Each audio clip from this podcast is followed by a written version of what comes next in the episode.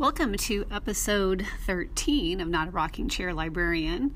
This is Zoe Midler, Digital Literacy Specialist for the Boulder Valley School District. Today I'm really excited because we have Heather Lister who's going to be talking with us in just a few minutes. Um, many of you might know Heather. She's a former teacher librarian and now she is working as a professional learning specialist with um, Mackins Professional Learning Services. And Heather's an old friend.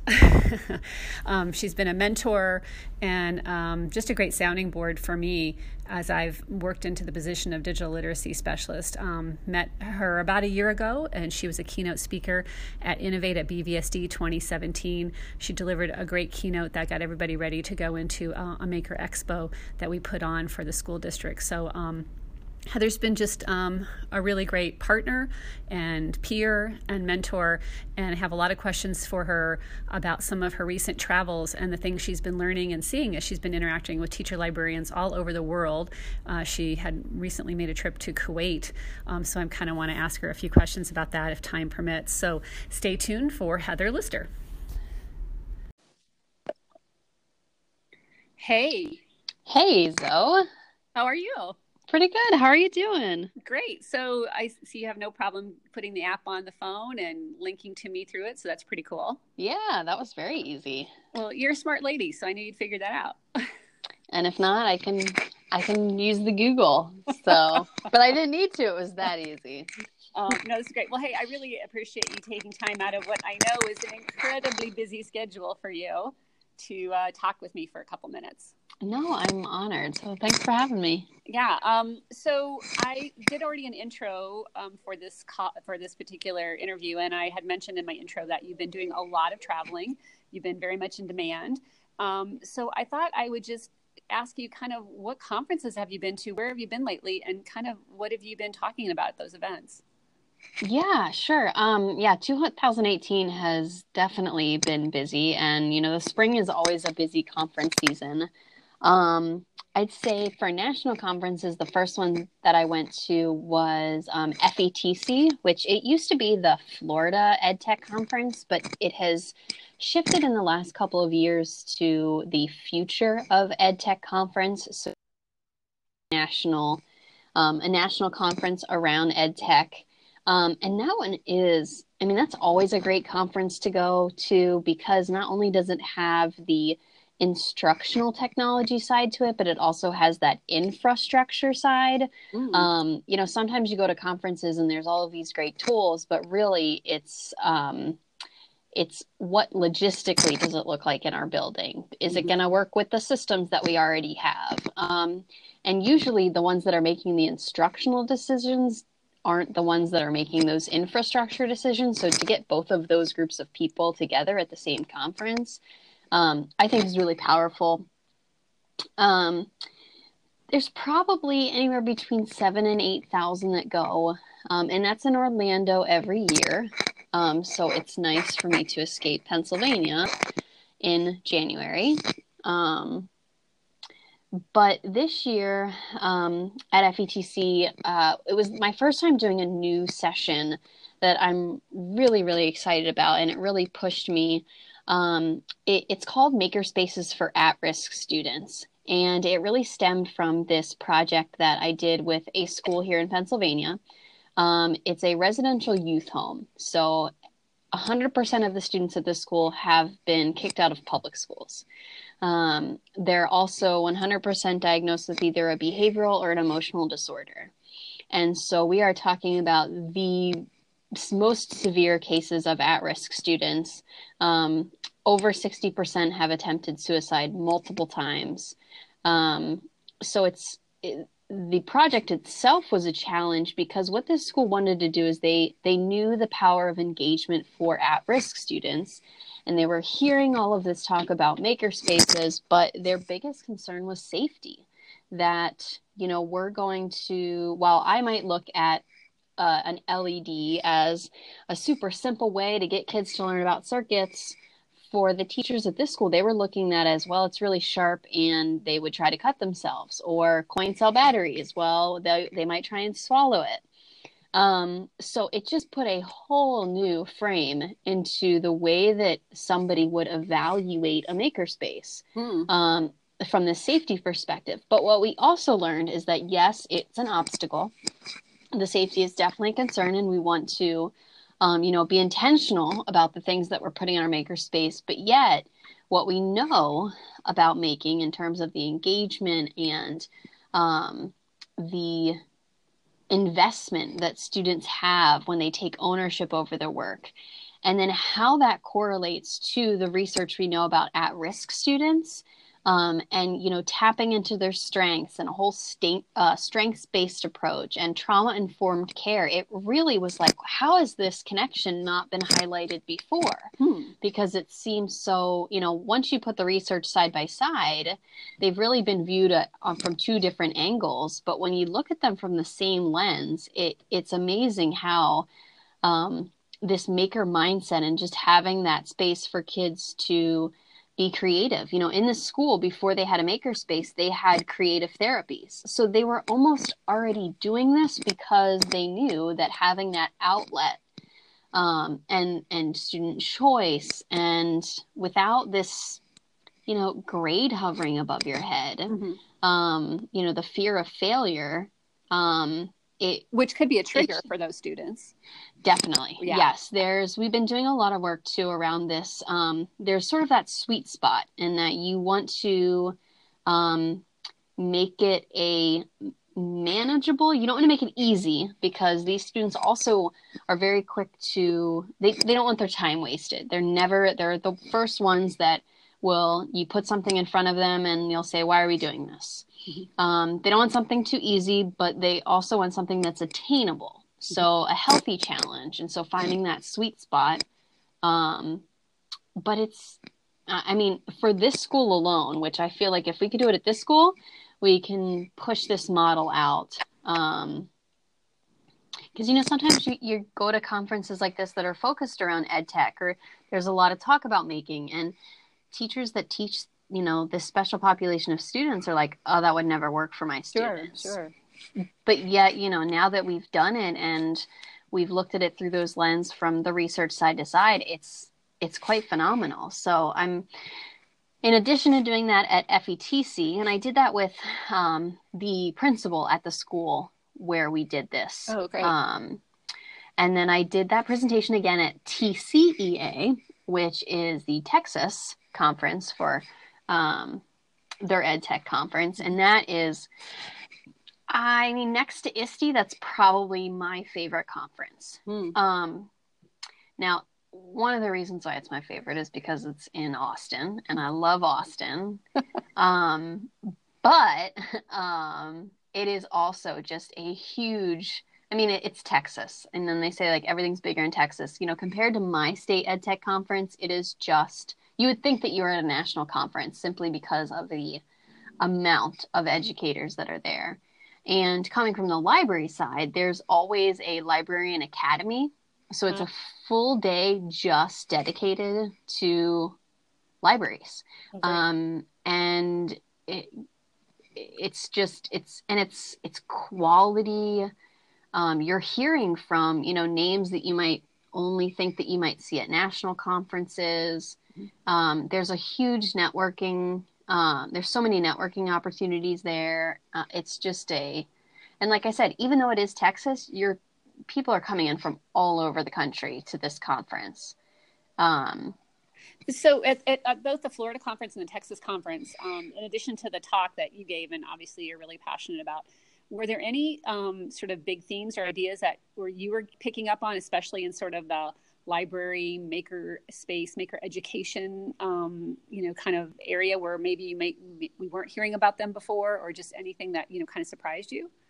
Um, there's there was a lot of programming on um, fake news alternative facts post truth mm-hmm. Um, what does website evaluation look like in you know in the days where we have algorithms that are feeding us news?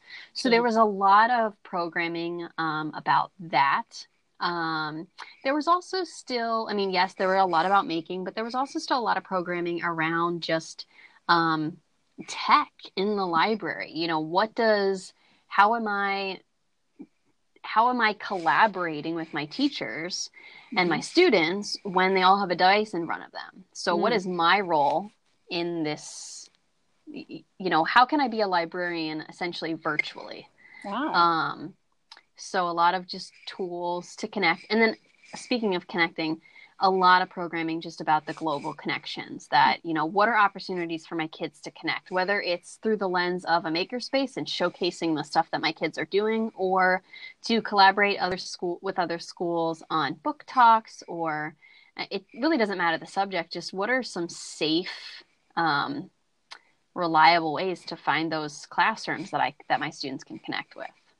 That's interesting because I, I remember even a few years ago um, when I was in the library and our school, you know, had more devices, and in fact, we went one to one at the middle school level. I really did have to start thinking about how do I how do I library as a verb? Mm-hmm. How do I library when I'm sort of going to have to uh, be in this mix. And for me, back then, it was called embedded librarianship, right? Like, how do you make yourself sort of virtually present in some of the activities they're doing? So it's interesting that those conversations are still happening. They're probably just happening more frequently now because we're seeing proliferation of devices. I mean, five years ago, we didn't have the same number of devices out there that we do now. Right. Yeah. I think it's definitely more of the rarity for schools not to be one to one than it is for schools that are and and i think you know it's it's almost looking at it as your career as if you are a librarian in a virtual school um, mm. like you almost have to put yourself in the lens of most of the people that i'm going to connect with are not going to be face to face but yet we still know the power of relationships and um, mm. connecting those dots for teachers and for students so how can we do that there's so many tools out there but um, what does that look like in, in our world but yet also having to balance you know the actual day-to-day operations and administration of a physical library. So it's um, it sounds to me like there's also like this balancing questioning happening right now too right? Like so back in the day you know librarians were about you know vetting resources and curating resources. And now with what you just said about programming on you know fake news and how to be better at evaluating stuff the devices and the access to the internet is just pushing us more towards kind of the same role we used to have but it has to be much more dynamic now and it has to be a lot more proactive i think.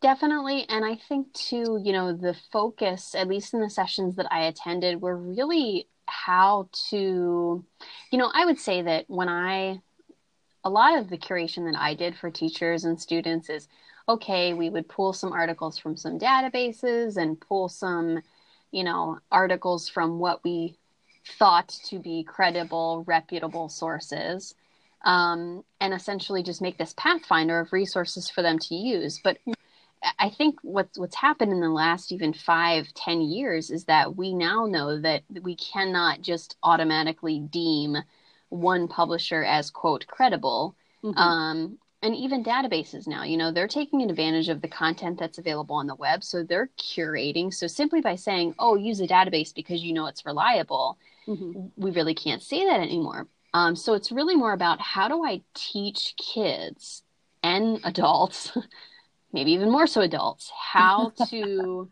look at everything um, through this really critical lens and it's also in getting our kids aware of that filter bubble and sort of inherent bias that they all have.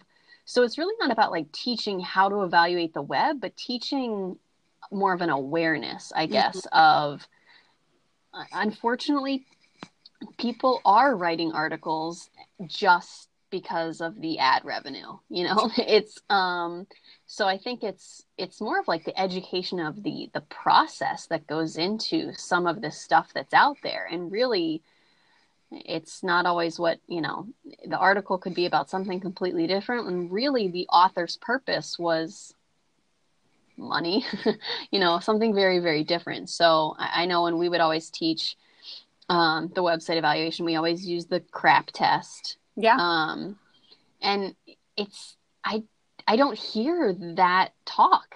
Um, I really don't hear those terms or the cards method or the five W's because mm-hmm. I, I think we're all realizing that it's just, we can't turn it into a checklist. We can't, um, that process is just not working for the world we live in right now. Yeah, and I agree with you. I do think it's more of a process. I mean, we talk a lot about, you know, consumption versus creation there's still a lot of consumption happening. And as long as there's consumption happening, we need to figure out how to make everybody a discerning consumer of the information. But it, it is the, the checklist was always uh, kind of like milestones on your on your road to figuring out whether something was credible or not. So, I mean, I, I, really hear you what you're saying about the process. It isn't something where you can just give them the crap crap list checklist anymore and hope that they're going to figure that out because things can go off in so many more directions than they used to. Well, and I think too, it all it's it's how the news is delivered. You know, so mm-hmm. you might be reading an article that you found on your Facebook page and evaluate it and it be credible, but yet we almost have to go a step further in given that article is because your, Whoa, your filter feedback. Oops, sorry, that's uh, all my notifications going off, and you mentioned I was busy. Yeah, um, y- you know, it's all of it, it's almost figuring out why did I how did I get this article in front of me anyway? Was it because of the algorithms on Google? Was yeah. it because of my filter bubble on Facebook? You know, it's it's this added layer that I don't really think there's an, quite yet an acronym for that yet. Um, it's almost like a level you have to go in with a level of skepticism right off the get go. Yes, definitely. Yeah. So maybe yeah, skeptical discerning consumers information. and those are really hard concepts yeah. to teach, especially I mean, we have kids, you know, in primary grades that are capable of doing research online, but yet how do you explain I mean, the just talk of bias at that age level is is it's complicated. Tricky. Yeah. It's very tricky. Well, it's good to know that the conferences, um, I think for some of our teacher librarians to hear that they're just not all, sometimes I think when we talk about these conferences, people think they're all about maker spaces and maker education, but there's still that basic services and programming that librarians do and provide. And, um, you know, I'm glad to hear that there's still sessions about that kind of thing happening. Definitely. And I, I just want to point out too is like, you know, talking about sort of the quote, what we would maybe consider traditional library programming is looking at the makerspace through a lens of intellectual property. Mm-hmm. So, you know, we, you know, traditionally we're teaching about, you know, intellectual property in terms of copyright and plagiarism, but what does it look like now when we have schools that have 3D printers and we can just go download a file of a Le- Lego minifigure and printing it out. So it's like changing the conversation while still keeping that core topic at heart of, mm-hmm. you know, who does this really belong to? And two, you know, our kids are creating some awesome stuff, and we need to really have this conversation from the perspective of not just you using somebody else's work, but how to protect your own work. Right. Um, I mean, our, some of the stuff that our kids are creating are just absolutely fantastic. So, you know, I, I would I would argue that probably most schools aren't really talking about intellectual property from the perspective of like securing a patent. Um, but yet those are the conversations that we're going to need to start embedding in our programming and it does already fit because like i said we've always talked about intellectual property. It's just that we've talked at it from the lens of the consumer. So now that our whole program is changing to be a consumer and a creator what does our instruction look like because no, of that? it's really a great point because i had i mean when we talk about copyright with students, you know, it's not something that's always tangible, even because we've had conversations, I've had conversations with students like the minute you write it down, it's copyrighted. I mean, you know, technically, mm-hmm. you don't have to file for a copyright, it's technically copyrighted. So now the minute they produce something, these are great opportunities to have conversations about cop- copyright and IP, which are or terms we use when we're going to ship a product when we're producing products which are things that we want them to experience. So it is it's a really great moment um, you know a really great contextual moment to have those conversations. It does make i mean it is literally a tangible thing that they can you know hold and touch and feel and talk about now as a product. I, I like that idea a lot. Yeah there wasn't as you know i think that that's gonna we're gonna see more and more programming around that. Um, but it was great to see it at least have because you know these national conferences you have to submit to like a year in advance mm-hmm. so it's good to know that it's already on the radar of of several people and i i can only anticipate there being more more programming around that idea so I promised you I only keep you for about 15 minutes. So I just wanted to ask you one last question. Um, you, you, you, went to Kuwait, right? Yeah, we went in November. Yep. Yeah. what did you, what did you do? so it was a wow, that it was a crazy. It just happened so fast. Um, basically, there was a conference that um, a woman had attended here in the states, and she was introduced to a product called the Hyperduino, and she every year they do some sort of competition for all of their schools. So it was a university that brought us in, but Kuwait is so small. I mean, it's the size of New Jersey. So um, she works at it's called the Center for Teaching, Learning, and Research, and so it's really a professional development hub for all of the schools in Kuwait. And so every year they've done um, challenges, sort of competitions among the schools. Um, you know, they had a gardening, like a, a farm to table gardening um, competition the one year, and this year she wanted to do more with STEM because that's also a push by the by the there's a Kuwait Foundation for the Advancement of Science, and they have a mm. big push in putting STEM in schools. So they really just wanted to get their teachers and then their students introduced to this project, um, to this product, and then show them some of the things that they can do with it. Um, so what we did is we went in and we did two days with the teachers and then a third day with the students. Um, and I mean, while I love working with teachers, it was so nice to see the students get so excited about it. And it was so neat to see the students work with it right next to their teachers, who their teachers had two days of training with it. And, you know, there's definitely, you know, you're maybe going from really not using tech at all to using an Arduino, that's a pretty big jump. So Very there was, um, you know, some were overwhelmed, but it was, you could just see this like sense of relief come over some of the teachers' faces when they saw how the, the students just, you know, yeah, they didn't know how to do it, but they just to it. And, mm-hmm. um, it, was just, it was really awesome to see, to see that happen. So the, um, the end of the competition is next month, um, and we'll be judging their creations. So I'm really excited to see what um, what some of the kids create. So you're going back, or are you going to do this virtually? So we were supposed to go back, um, actually this week. Um, so I, it's like snowing out right now. It would be really nice to be in Kuwait because I'll tell you it is absolutely breathtakingly beautiful. Um, but um, as of our plan right now, we will not be returning until November. We will be judging virtually. Um, hoping to get back there, but partially because of Chinese New Year and there's essentially a stop in production of Arduino boards. Uh, timing just didn't. I know it's amazing, um, but timing just didn't work out. So yeah. we'll go back in November. Okay. well, I want to hear about that when you go back. I want to hear what they came up with. Um, oh, okay. So thank you for doing this. Really appreciate it. Why don't you plug your Twitter handle and your uh, website for us? Sure. So I should also note that I am a blogger, but I'm a very bad blogger. Um, You're a great Twitter. I, yes, yes. I'm You're a good awesome micro blogger. Yes. um, I really should think about doing these podcasting because I feel like I am really good at talking. I'm just really not good at typing. Um, okay. Well, I got to tell you, it, it is. It's been great because I mean, I'm turning around all the time saying to somebody, "Oh, you should blog about that. You should blog about that." But you know what? When I tell them, "Hey, can you spend 15 minutes with me or less?"